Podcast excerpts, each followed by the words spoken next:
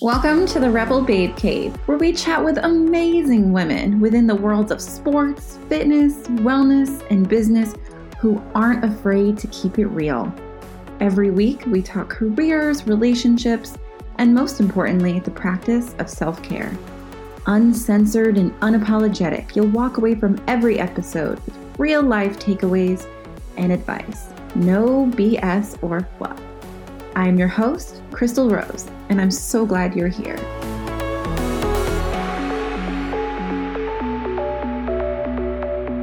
Hey everyone, and welcome to the Rebel Babe Cave. I am Crystal Rose, and I just had a state of emergency called on my birthday. So I guess you can say I'm pretty special. um, but really, you guys, this week has been pretty stressful for all of us. This COVID 19 virus has become all consuming, you know, as we, the world basically sits to find out, you know, what's going to happen next. Certainty is a primary core need of humans. Some of us have to have some level of certainty in our lives, you know, just to be okay. And when it comes to this virus, you know, we obviously don't have that. None of us do. And when it comes to times of crisis, people handle it in different ways. You know, some people panic, some people crack jokes, some retreat and disconnect, and so on. And some people become ugly in the face of it and they allow their humanity to slip while they fend for themselves. And others, you know, I'd like to think, and I hope that this is the majority, extend themselves beyond their own needs to help others. What I really hope is that, you know, we can all have compassion for other people during this time, even the assholes, because underneath, you know, they're really just scared. I don't know what's going to happen, and I don't know what this means for my business. You know, that it's already had its share of struggles over the last year. And I don't know what this means for my husband's job, which is our livelihood, because several races, NASCAR races, have already been canceled shit is just so up in the air for us, you know? It's it can be pretty scary to think about. But what I do know is that I am resilient as fuck. What I do know is that the team my husband and I make is incredible. And what I do know is that there are amazing people in my life, many of whom have become friends because of my business. And if you're listening to this, you're likely one of them. I just believe in my heart that, you know, we'll get through this and that confidence is what keep it's you know it's keeping me positive like cuz that is my certainty. It doesn't matter what happens, you know, from from day to day. It's that no matter what gets tossed my way, I know I won't break. I will only rise back up and it's because of people like you in my corner, you know? How could I not? So I love you friends. Stay safe, be cautious be kind, and please, please wash your hands. So, today on the podcast, we have my friend Holly. Holly is one of those women that when I first met her on the line, I was like, oh, she seems cool. And then we got coffee and talked for three hours. Every time we get coffee, we are there for hours. I feel like I could just talk to her forever. We always have incredible conversations. She used to own a gym. She's very, very deep in the health and fitness world, but also holistic living. And she's doing some pretty incredible stuff, you guys. So I was really excited to have her on the podcast. And I think you guys are going to find this episode just fascinating, like I did.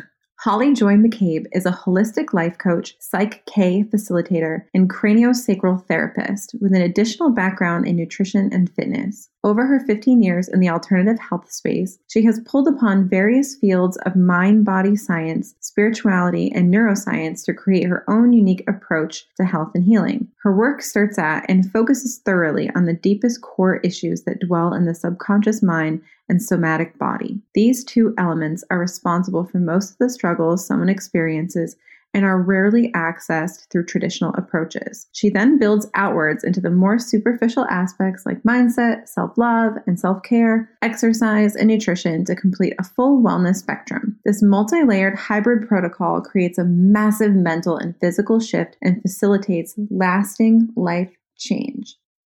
Holly, welcome to the Rebel Babe Cave. Thank you. I'm happy to be here. Super excited to have you. I absolutely love your perspective on so many things. So I think this is going to be a really good episode. So, first, what we always do is GGB goals, gratitude, and badassery. So, mm-hmm. I just want you to take a minute to tell me what your current goals are, what you're grateful for, and then something you've done recently that's like pretty badass or that you're proud of. Uh, so start with goals. Yeah. I think goals is I have a clothing brand called Zen Chicks, and I've been sitting on it literally for years, coming up with these cute t shirt concepts and stuff that I really wanted to do. And one of my goals in 2020 is to finally launch that to stop holding back and thinking that it's not profound and life changing enough, that it's just okay for something to be fun and creative for me, because I really struggle with that. Gratitude is super, super grateful for the way my health has improved over the past year, six months really specifically specifically. And badassery, I would say taking the plunge and opening a practice in Charlotte to really dive more into what I think is a big part of my calling, which is trauma work and working with the somatic body and subconscious mind more. That was something I said I would never do again after owning a gym for eight years and being exhausted with it. But taking that leap and that plunge, like I thought that was pretty badass and I feel pretty good about it. It is pretty badass. Opening up anything with a physical location, I think is pretty badass. yeah. So let's dive right on in. I feel like you have really polarizing content. You don't post stuff that's just going to like please everyone. And, I mean, except for the Pitbull pictures, but but I feel like you post a lot of stuff that either a lot of people might not be ready to hear or they don't want to hear it. So mm-hmm. talk a little bit about that. Yeah, so I've kind of always been a lone wolf and sort of thought outside the box. That probably started a lot with just my childhood and growing up very unconventionally. I was homeschooled my whole life. I was in a lot of really extreme kind of religions slash cults. And my dad was, despite all of his flaws and all the unfortunate things that we went through with my childhood, my dad was a very out of the box thinker. He was a researcher and a studier, and he wasn't afraid to go against the grain and discuss things that people weren't discussing. He wasn't just a sheep that just followed what everybody said and did things the way everybody else did it. And I have seven siblings, and I think that out of all of us, I'm definitely the one that emulates that in him more than anybody. He just kind of paved his own way. And I think I've always felt like I don't fit in places in a lot of different ways. And that's because I think differently. I mean, right down to being in massage school and like in any kind of class environment, I'm always the one not intentionally or maliciously challenging the teacher or the instructor, but like asking questions that nobody else is asking and looking at things that are uncomfortable to look at. And basically, I look at life and people as a collection of ingredients, and the ingredients are what make them who they are. And those ingredients are perspectives, experiences, you know, conditioning, and all these different things. And I think that we can be stuck in one way of being or viewing things which is fine if you're really happy and fulfilled. But I think there's so many unique, amazing things in life if you're willing to look through things from a different lens, you know? And so I share that in my content, and it's a big part of who I am because I'm always challenging myself to question my own beliefs and to step back and say, is there truth to this? To see other people's perspective. There's a statement that says, you have no right to have an opinion if you haven't explored the other side. And I think so many people have opinions on things and they've never actually looked at the other side. And so anytime I find myself having an opinion about something, I make sure I've explored all angles. I've looked at both sides. I've put myself in other people's shoes. And that's what I try to convey in my content. Like, I know I have a lot of followers that are sort of like creepers on the sidelines. They won't like, they won't comment, they don't share, but they're listening and they're paying attention. And I know I'm making people think. And so for me, it's more important for me to express things when I come across them and I feel called to share them and to provoke people to think outside the box or to see information they might not see anywhere else than to get likes or shares or to be socially popular. And that's kind of the essence of who I am and what my deeper core trait is is just to continuously challenge myself and challenge those who follow me even if it's a smaller audience to continually question themselves and question their environment, question what they've been told and what they've always thought, you know? So, yeah, that's kind of a, a long answer to that seemingly small question. I mean, I think it's great though because you post a lot of, most of the time it's research. Like you're presenting facts and research for people and where they can dive in more And I think that's really great rather than just like a blanket opinion or I Googled this and it's some bunk sort of yeah. Uh, myth thing like a lot of people don't go deep enough. So i love that you do that even if you know maybe there's some things i mean i'll always agree on it because i don't think you really are going to ever agree on everything with other people or sometimes i'm like whoa. Yeah whoa, it's early on a Saturday for this post, you know? Like, yeah.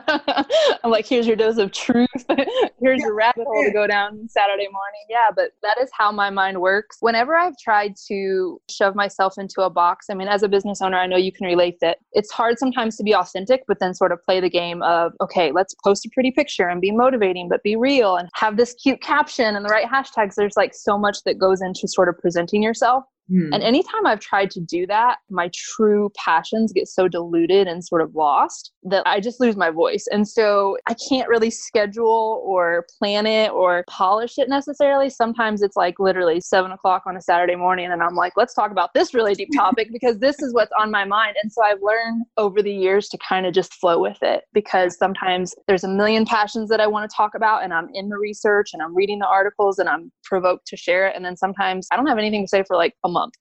like it's just just dog pictures. I have nothing profound to say, no research to share, and I've just sort of learned to accept that about myself and be like, whoever's on this ride with me, they probably are accepting that too. But yeah, that's just kind of how it is for me. So you are a lot like me where you have like 8 billion things going on at one time because you are excited and passionate about mm-hmm. at one time. I know personally that when I kind of like pare things down and put more focus on one thing, like that one thing generally does better than when I'm like, over here, Pikachu.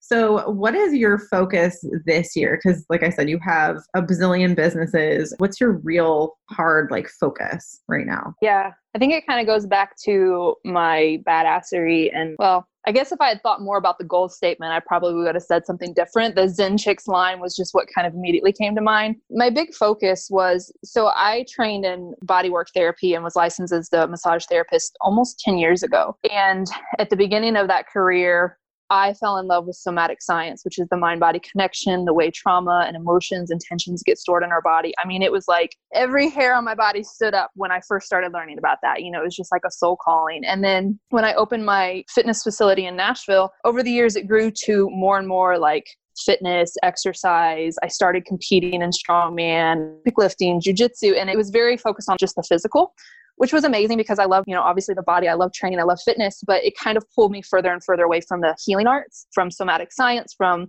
the neuroscience that behind the scenes I was reading all day, every day. After eight years, the business was very successful, but it felt very restricted. And I was like, this is not my calling. So obviously, that's kind of what led to me launching my personal brand, Spiritual Fit Chick, the mind, body, soul thing, but it still wasn't deep enough. So all of that is a segue to say, I really thought that I was like past that. I mean, I retired my license several years ago because all I was doing was working on athletes and it was very exhausting. I wasn't doing trauma healing, I wasn't doing my specialty work. And I just thought I was moving on. I was like all about getting my PhD, natural medicine. I'm going to write books, I'm going to teach workshops. It's all forward. And it was kind of funny because the universe just kept pointing me back. And it was almost like the universe was saying, You have unfinished business here. Mm-hmm. Like, this was such a big passion of yours and you got distracted and you got pulled away from it but you have unfinished business here. And so it literally was like a year and a half process to even be nudged back to getting my license and stated in North Carolina, thinking about going back to trauma work. Like, where would I work? I don't want to work for someone else. That means I open a practice. That's a big step. And so it's so funny because I never, ever, ever envisioned myself back to working with people one on one, owning a brick and mortar and focusing on this. But it's like once I finally stopped fighting it and clinging to my idea of what my career and what my brands were going to look like. Once I surrendered, it was like I plugged back into that deep core passion. And that was like, holy shit. Like it was here all along. I was just looking at everything else, you know? Yeah. It's like when you're in a bad relationship and you're trying to make it work, but like the man of your dreams is right there the whole time, you know? It's right. like, oh. And so my passion and my big goal and what I'm trying to focus on, despite all these other things that I love, is that I have a lot of sort of superficial elements. I love toxic free beauty. I love fitness. I love nutrition. I love all these things. But like, what's the core of who I am? Like, what's my core passion? What am I really supposed to change on this planet?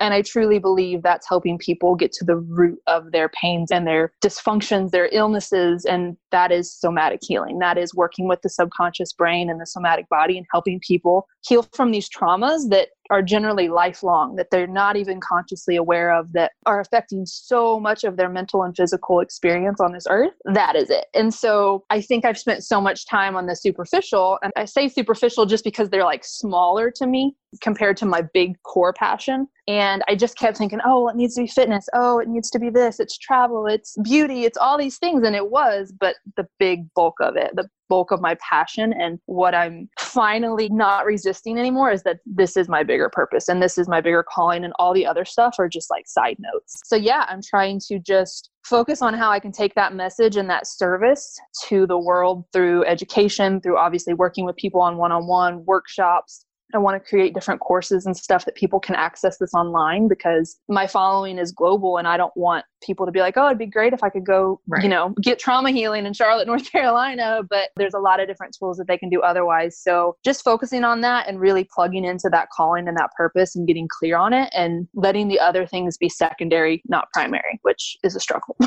Because one minute you're like, this yeah. is my new passion, this is my new goal. I know, because things like, are so no. shiny.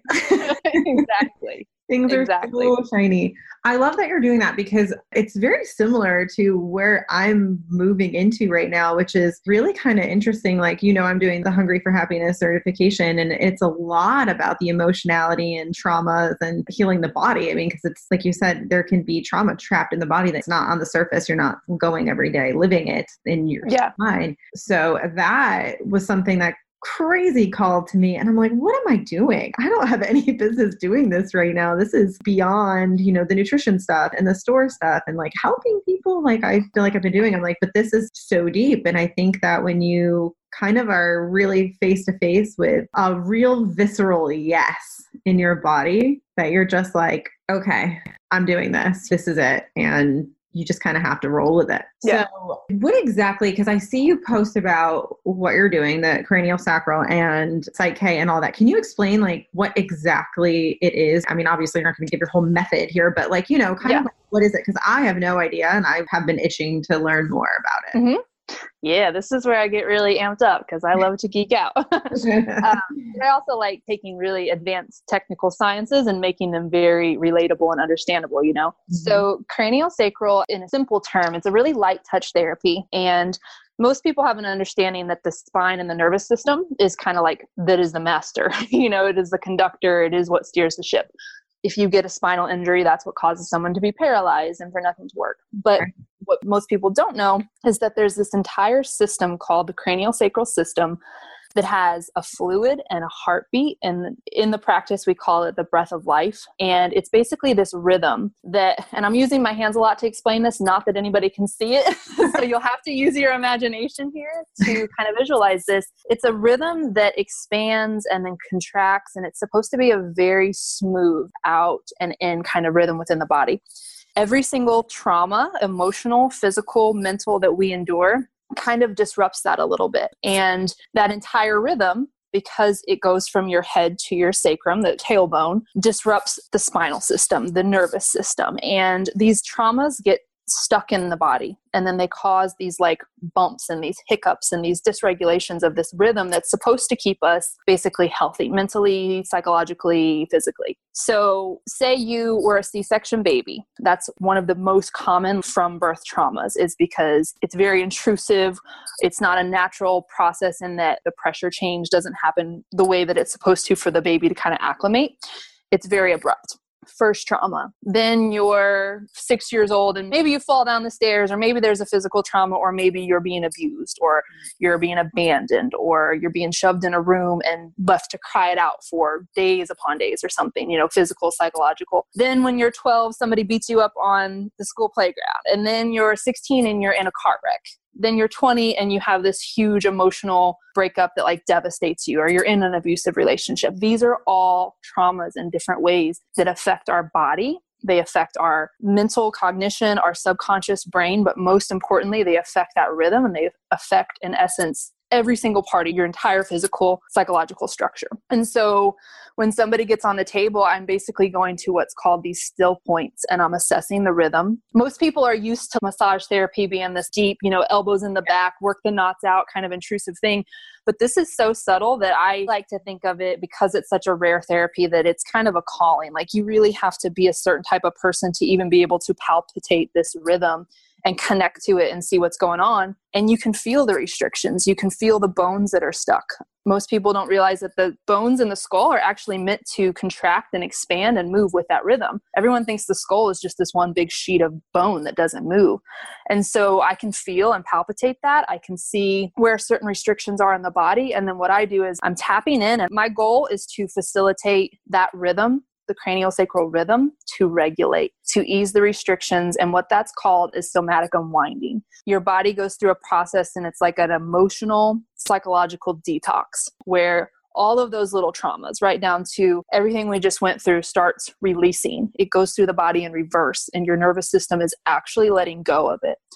And so it's like hitting the reset button on your brain and your body. Like, you know how you've got your computer open and you've got 32 tabs and pop ups and everything, and suddenly it's like everything's slow? Yeah. What do you have to do? You have to close out all the windows, you have to make sure everything's clear, and then you hit reset and everything's completely different. And then you got to go into old files you don't need and delete them. And then you got to go to the trash bin and you got to make sure to clear that out. You know, the more space and the less programs you have running, the more efficiently your computer and your software works. Everyone understands that your body is a much more technical, beautiful aspect of that. Is like we have all these programs running. And outside of the somatic body of what that looks like with, you know, that could manifest in so many different symptoms for people severe anxiety, social isolation, depression, right down to gut issues you know like there's basically every single physical condition that you can think of has its root in trauma in some way or trauma can make it worse. And so you've got all these different things all these different behaviors. You self-sabotage you keep attracting the same sort of situations. You just can't figure life out and it's literally because of something that happened when you were five years old that your body is storing and running as a program on repeat repeat repeat repeat repeat. So this work has such an incredible capacity to transform lives in such a bigger way because talk therapy is great, but it never gets to the root. You're just constantly in a state of trying to control your thoughts or control your body, but you're not getting to the root of the program, you know, like getting to the root and pulling the entire structure out. There's a lot of different modalities that are really great and helpful, and they give some temporary relief, but people are still struggling. They're still going through the same process. They're still same pattern, same pain, minuscule little improvements here and there, but never really that, oh my gosh, I feel like a new person. And that's what this combined with Psych K, which I'll get into in a second, how that's different. It really facilitates that just a complete new clean state. All the patterns and the healthy living things you're trying to do, all the things that you've tried so hard to do because you know you need to do them, suddenly they're able to be implemented because you don't have a nervous system and trauma that's basically fighting against you. So it's incredibly profound, incredibly healing, and it allows your body to heal. Like, I don't ever like using the word healer because as a therapist, I'm a facilitator. Like, I'm guiding the body basically. But the beautiful thing about cranial sacral work is we're not trying to force you to do anything. I'm not ramming an elbow in your back. I'm not trying to get you to talk about past traumas that are uncomfortable for you. I'm not trying to tell you just have more willpower and just don't eat the cake or any of those things that are like fighting against right. you know yourself it's actually i'm connecting you to your body and letting the body do what it needs to do because the body doesn't want to hold on to this stuff. Mm-hmm. it will gratefully release it. It just needs the right guidance and facilitation and that's what cranial sacral is really really really good at. That is friggin fascinating. Yeah. Wow okay. So even like I said, you know, some of the things that I'm learning now, it's amazing how allowing your body to heal itself mm-hmm. essentially by being able to let go of traumas and not just in that whole like all right we'll get over it. It's in the past. Yeah. Um, yeah because that's all your conscious mind. Right. yeah, all the things that most people try to do to get over things are in basically that 5 to 10% of the brain that is the conscious thinking. And this is a perfect segue to psych k which is the other i do a lot of different modalities but i've again in trying to specialize in the trauma field, right. these are my two because cranial sacral deals with the somatic body, which is like the mind body connection, the emotional, psychological connection. And Psych K deals with the subconscious mind. The subconscious mind is literally 90% of your existence. Everything that you do, think, act, say, wear, eat, I mean, everything. And you have no control over it, no conscious control. So think about it like this if you had something that was 90% of the equation and you didn't even have the key to walk in the door and look at that and say, what is this causing me to do? How is this affecting my health? Like, how is it affecting my work, my relationships, all of those things? Wouldn't you want to have that key and have access to go in that room and look at that and see hey, what is this? what do we got going on in here? Like, and that is what Psych K facilitates. And the science, Psych K is a very sort of protected modality in that we're a little bit limited on what we can explain or demonstrate in certain capacities because of the training protocol.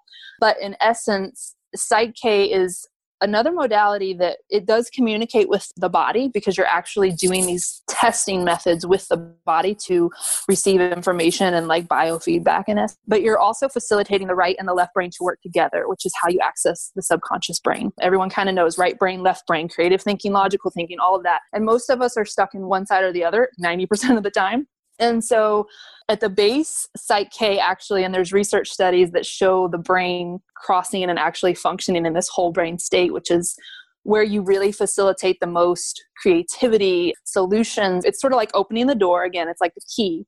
You open the door, you walk into the subconscious, and then you have the access because you're in, you're in that whole brain state to be like, hmm, that program, I don't like that program. That's why I'm constantly self sabotaging an XYZ. And then you can change it and you can re imprint it and you can do this whole process with the facilitator to mm-hmm. control, alt, delete, and then rewrite the script basically in your subconscious mind, which is the only place that it matters. Like it does not matter what you try to rewrite or change in your conscious mind, five to 10%. Right. And I'll give you a really good example because working in fitness and with you know nutrition and weight loss and stuff over the years i saw this so many times and always understood it to some degree but with psych k training it was very confirmed what i was already sort of thinking. Most of the time our conscious brain has a goal in mind that's completely contradiction with the subconscious. Mm. most women that come to me they wanted to lose weight right? There's practically 90% of the women on this planet want to lose a little weight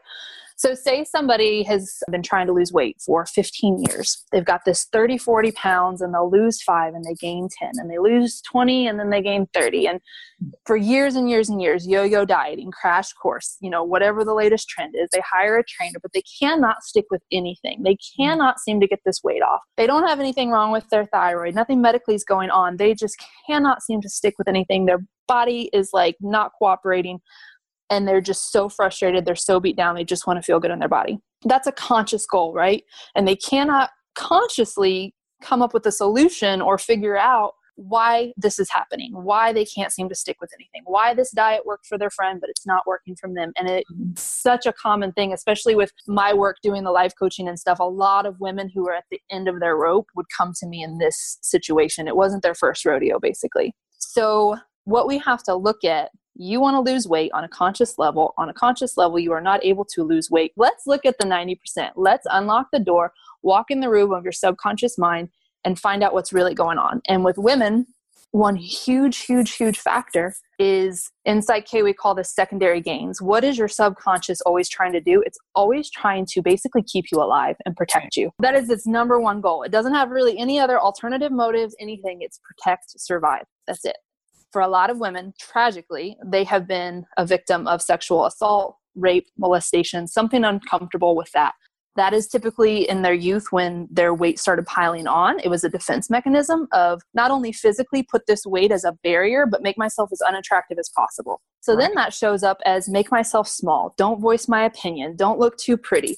And these people shrink down, shrink down, shrink, shrink, shrink, shrink to the point that they're a fraction of who they really are in every capacity. But their conscious mind is like, no, I don't want to be this person. I know I have I this voice, this gift. Wanna, yeah. yeah, I want to look this way. Yeah. But every time they start to lose weight, their subconscious says, oh no, remember when we were more attractive, we got attention that made us uncomfortable for men and we had this thing happen. Mm. Subconscious, 90%, always bigger, badder, always going to win out.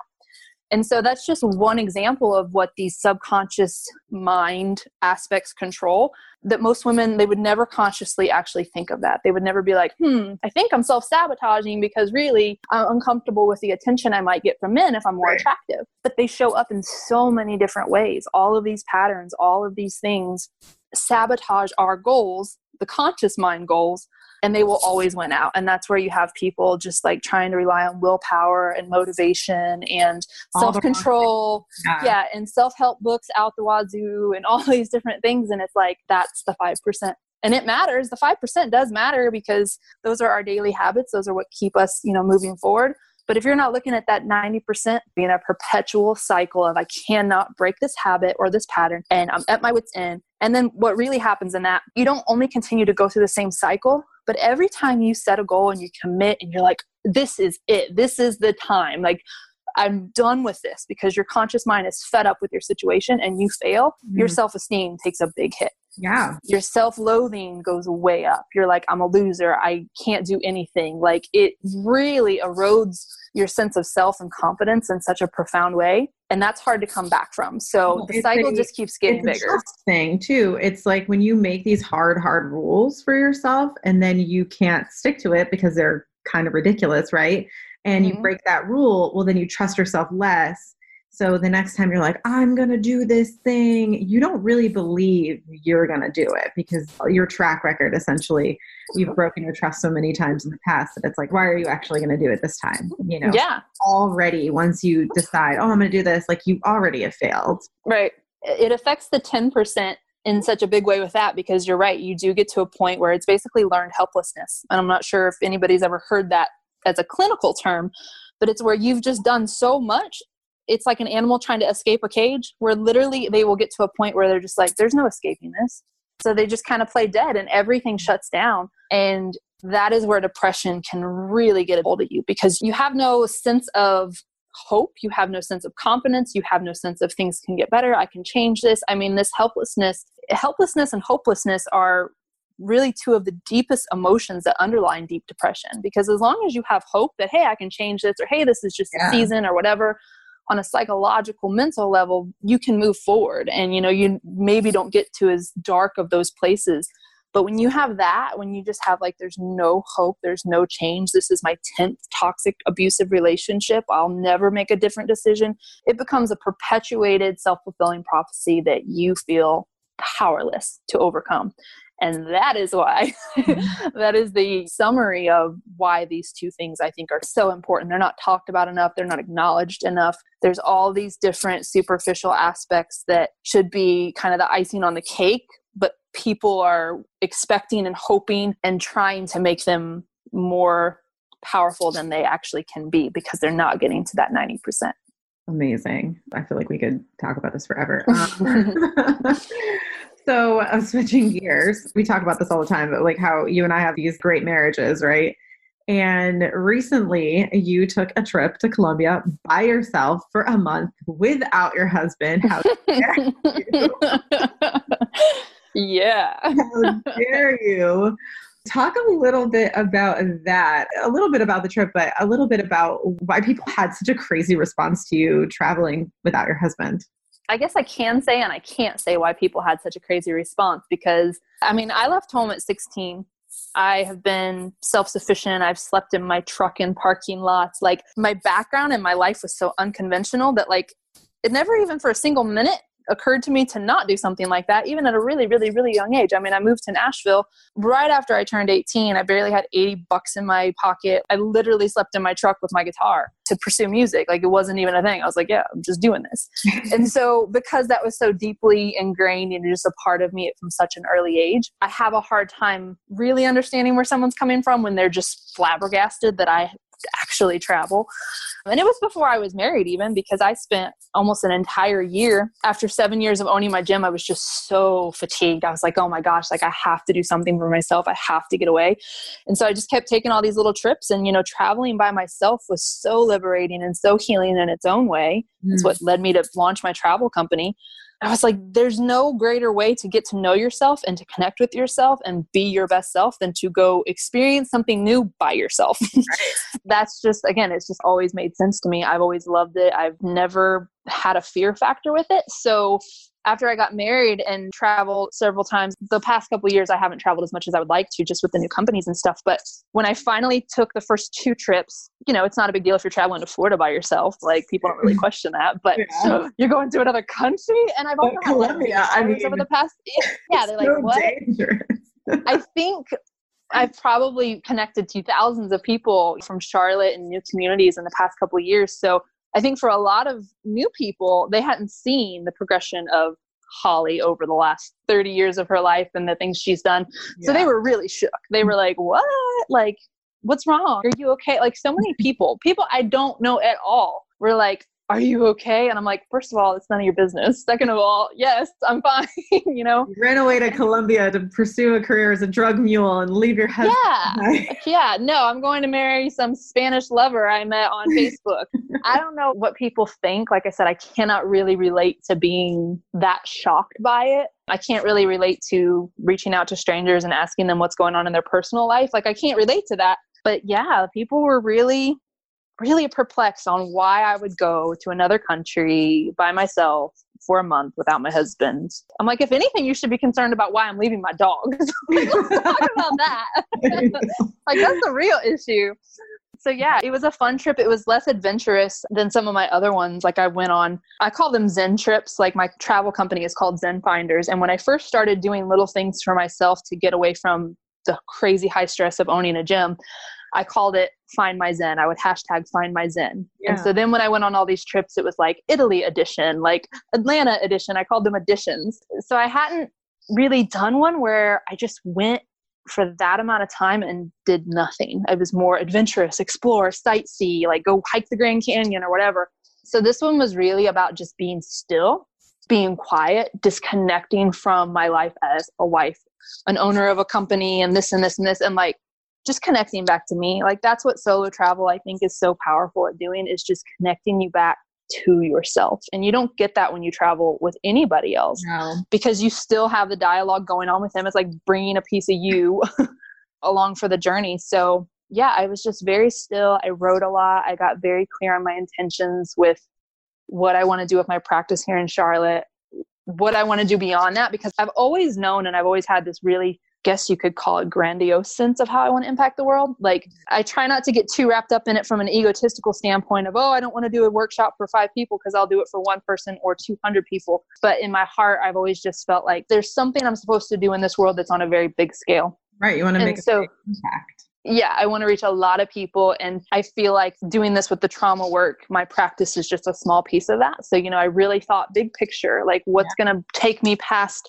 my practice in Charlotte and what's going to take me to continue that calling of a bigger message, a bigger education. So I got really, really clear on that. And I just, it just chilled, man. I just found a lot of Zen and escaped everything. There's a lot of pressure and expectations and all of that as an entrepreneur. And sometimes you just need to step away and make sure, no matter what you're doing to make money or hit sales numbers or grow and scale, that you're following your heart and your soul like all those things are aligned. And i was really overdue for a trip like that and that's what my escape to colombia was all about.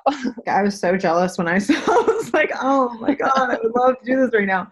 Because i love traveling by myself and you know with my husband's career like i can't always bring him with me. I love sharing that travel with him because it's such a big thing for me. But it's kind of crazy, I think, when you're in another country and you don't speak the language and you have to figure shit out like that really i think builds your self-esteem and your confidence because mm-hmm. i know that i can rely on myself yeah. in these situations that are kind of impossible or like kind yeah. hard, you know like yeah. and 100%. you discover things. Yeah you know and you discover things like that hey this actually wasn't that difficult. Like i flew in through hong kong when i went to bali and I thought being in China was going to be so hard to navigate around. I'm like, I don't even know how I'm going to find my way through the airport. How do people do yeah. that? You know? not only was it ridiculously easy, like probably easier than most of the countries I've been in, but there was a Boston bar. I am from New England, and there was a little pub in the food court area that had Tom Brady and Red Sox stuff and Celtics and Bruins and Patriots. And I was like, it was so cool. But it's funny how you can just trust yourself. You have to be able to trust yourself. You can't just be yeah. like, oh, well, if this happens and I'm screwed, it's like, well, what are you going to do? You have to figure yeah. it out. Yeah. Yeah. I definitely need to have you back on because I still have like a million questions for you. like it would be a double like Yeah. And I really want people to kind of marinate on a lot of what you talked about because I think it's so so so important. I just think the work that you're doing is amazing and it's important. I, I kind of want to come see you. So Yes, please do. that one out. So we like to end on a quote. So if there's a quote that you've been kind of like living by or your mantra for life or even just something you've been kind of feeling lately, can you share that with us? Yeah, I definitely go through phases. I like to grab onto a mantra in certain seasons and I'm sort of circling back to this one for maybe like the 10th time in my life, but it's a Wayne Dyer quote. And I find that anytime I really use this as a mantra that I live by, not just a quote that I hear and it goes in one ear and out the other, that my life always expands for the better. And it is have a mind that is open to everything and attached to nothing, which from the intro of this podcast, I'm sure you can be like, yep, that sounds like you. um, you know, just constantly like letting go of our own expectation and just being open. I think that's where the magic happens. So, yeah, love that quote. It's a great one. Where can people find you?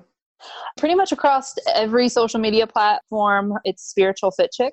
Instagram and Facebook, you know, most active on there. Yeah. And I mean, everything's of course cross linked with my different companies and my journal, all of that. If you go to Instagram, my link tree kind of plugs you into everything. So that's probably the easiest place to find me and connect to everything that I got going on. Awesome. Thank you so, so much for being here today. You're amazing. I cannot wait to have you back. Thank you. Thanks for letting me geek out and share all my passions. Thank you so much for listening to this episode of the Rebel Babe Cave. If you enjoyed it, don't forget to subscribe, and we'd love it if you left a review. See you next week.